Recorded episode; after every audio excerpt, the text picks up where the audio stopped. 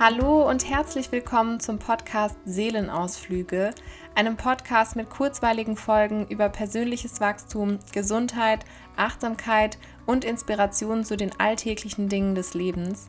Mein Name ist Lena, schön, dass du heute wieder zuhörst.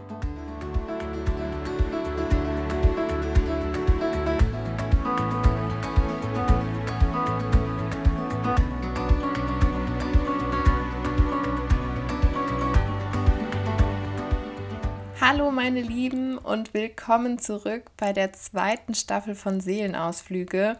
Ich habe mich in den letzten Monaten ein bisschen zurückgezogen, weil ich viel mit der Uni und mit meinem Studium zu tun hatte. Ich studiere International Management im Master im ersten Semester und da war die Prüfung einfach ziemlich anspruchsvoll dieses Mal. Und ich habe gedacht, es ist auch eine gute Zeit über die Jahre für eine kreative Auszeit bzw. eine kreative Pause, um neue Energien zu sammeln und neue Ideen vor allen Dingen für weitere Podcast-Folgen für euch. Ich habe das Ganze jetzt auch ein bisschen anders aufgezogen. Ich versuche jetzt ein bisschen mehr in das Erzählerische zu kommen. Also ich hatte mir in den vergangenen Folgen immer meine Episoden sozusagen vorgeschrieben, dann auch immer ein bisschen mehr abgelesen. Aber natürlich habe ich auch viel dazugelernt ja, möchte das Ganze jetzt einfach ein bisschen freier und lockerer gestalten.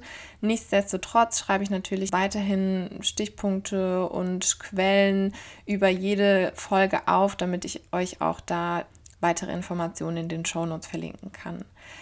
Ja, abseits von meinem Studium, was ja dann doch etwas BWL-lastig bzw. Management-lastig ist und ja, Statistik beinhaltet, beschäftige ich mich weiterhin mit persönlichen Interessen wie zum Beispiel Sport und ähm, die biochemischen Prozesse, die dabei im Körper stattfinden, aber auch ja Achtsamkeit, die Wirkung von Ernährung auf den Körper, persönliches Wachstum, ja Methoden, die einem dabei helfen, vielleicht besser zu lernen, sich besser zu konzentrieren. Also all das sind Dinge, mit denen ich mich abseits des Studiums unter anderem beschäftige. Jetzt in den vergangenen Wochen, in denen ich viel, viel am Schreibtisch gesessen habe und äh, mich für meine Prüfungen und Klausuren vorbereitet habe oder auch in Alltagssituationen, kann er uns begegnen und Vielleicht wisst ihr schon, wovon ich spreche. Es ist der liebe Stress. Also dass Stress ungesund für uns und unseren Körper und unsere Psyche ist, das wissen wir eigentlich. Und vor allen Dingen auch anhaltender und chronischer Stress. Aber heute in der Folge möchten wir uns damit beschäftigen, welche Wirkungen Stress auf unser Gehirn hat wie oder ob er kognitive Leistung, Konzentrationsfähigkeit, Aufmerksamkeit in unserem Gehirn beeinflusst, beziehungsweise ja, welche Wirkungen Stress auf unser Gehirn hat. Ja, ich habe mich dann ein bisschen eingelesen und ja, tatsächlich begünstigt Stress, vor allen Dingen chronischer Stress, neurodegenerative Erkrankungen wie zum Beispiel Alzheimer.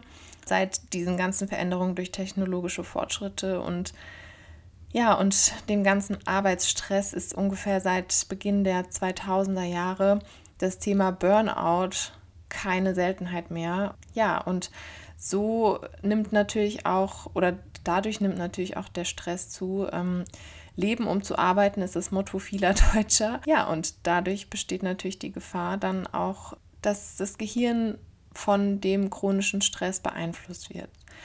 Unser Gehirn ist nämlich ein so komplexes Organ und ist das wahrscheinlich am wenigsten erforschte in unserem menschlichen Körper, denn die Neurowissenschaft, obwohl die Neurowissenschaft in den letzten Jahren einen so großen Fortschritt gemacht hat, unser Gehirn besteht nämlich aus mehr als 100 Milliarden Nervenzellen und vor allen Dingen in stressigen Situationen kommuniziert unser Gehirn mit unserem ganzen Körper und es wird Cortisol ausgeschüttet. Das hilft uns einerseits dabei, körperliche Reaktionen auszulösen, um mit Stresssituationen besser umgehen zu können.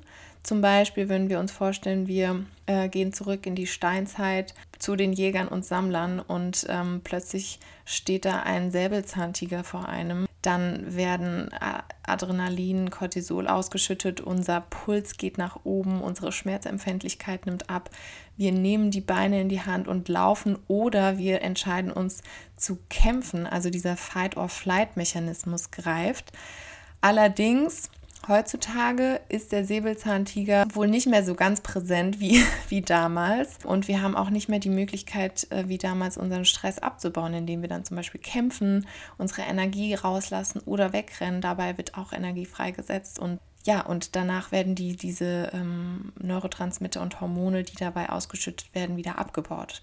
Heute haben wir nicht die Möglichkeit, wenn wir uns im Büro aufregen oder irgendwie anders Stress empfinden, haben wir nicht immer die Möglichkeit, uns da körperlich zu betätigen und ähm, bleiben stattdessen am Schreibtisch sitzen oder ziehen uns zurück. Was natürlich auch diesen Abbau dieser Hormone und Neurotransmitter verhindert und sie so in unserem Körper bleiben. Eine dauerhaft erhöhte Konzentration von diesem Cortisol hat negative, nachweislich negative Auswirkungen auf die Neuronen in unserem Gehirn und kann sogar zu einer Schwäche des Immunsystems führen.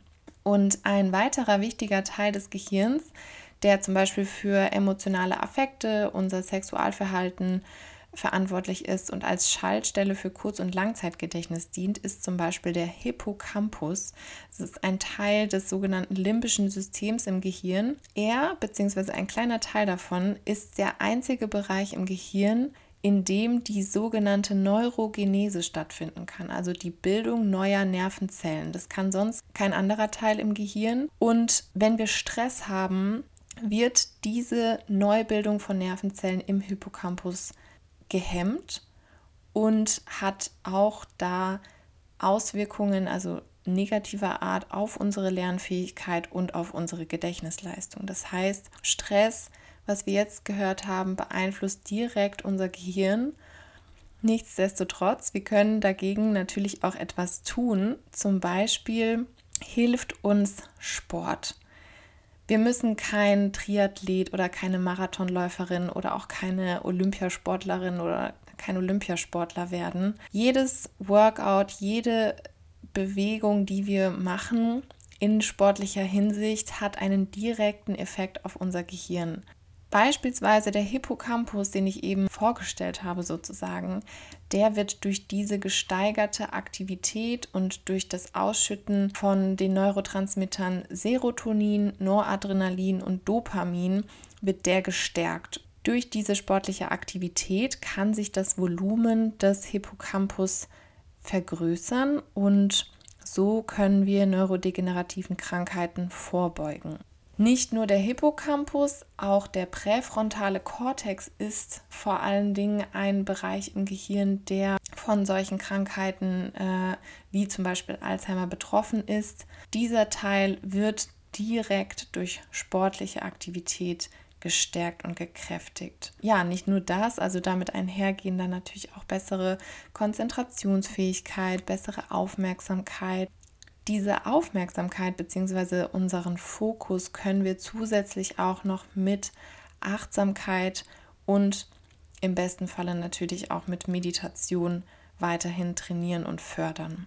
Dahingehend können wir sehr, sehr gerne auch nochmal eine Folge machen, beziehungsweise hört doch mal in die vergangenen Folgen der ersten Staffel rein. Da habe ich auch schon ein paar Dinge angedeutet, die in die Richtung Achtsamkeit und Meditation gehen.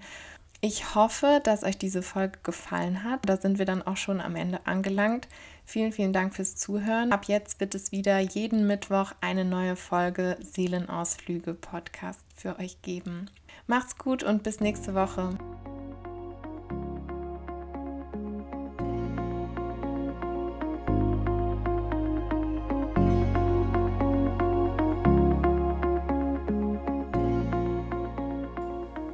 Vielen, vielen Dank, dass du auch heute wieder eingeschaltet und zugehört hast. Ich hoffe, ich konnte dir mit dieser Folge ein paar Tipps, ein bisschen Wissen und Inspiration mit auf den Weg geben.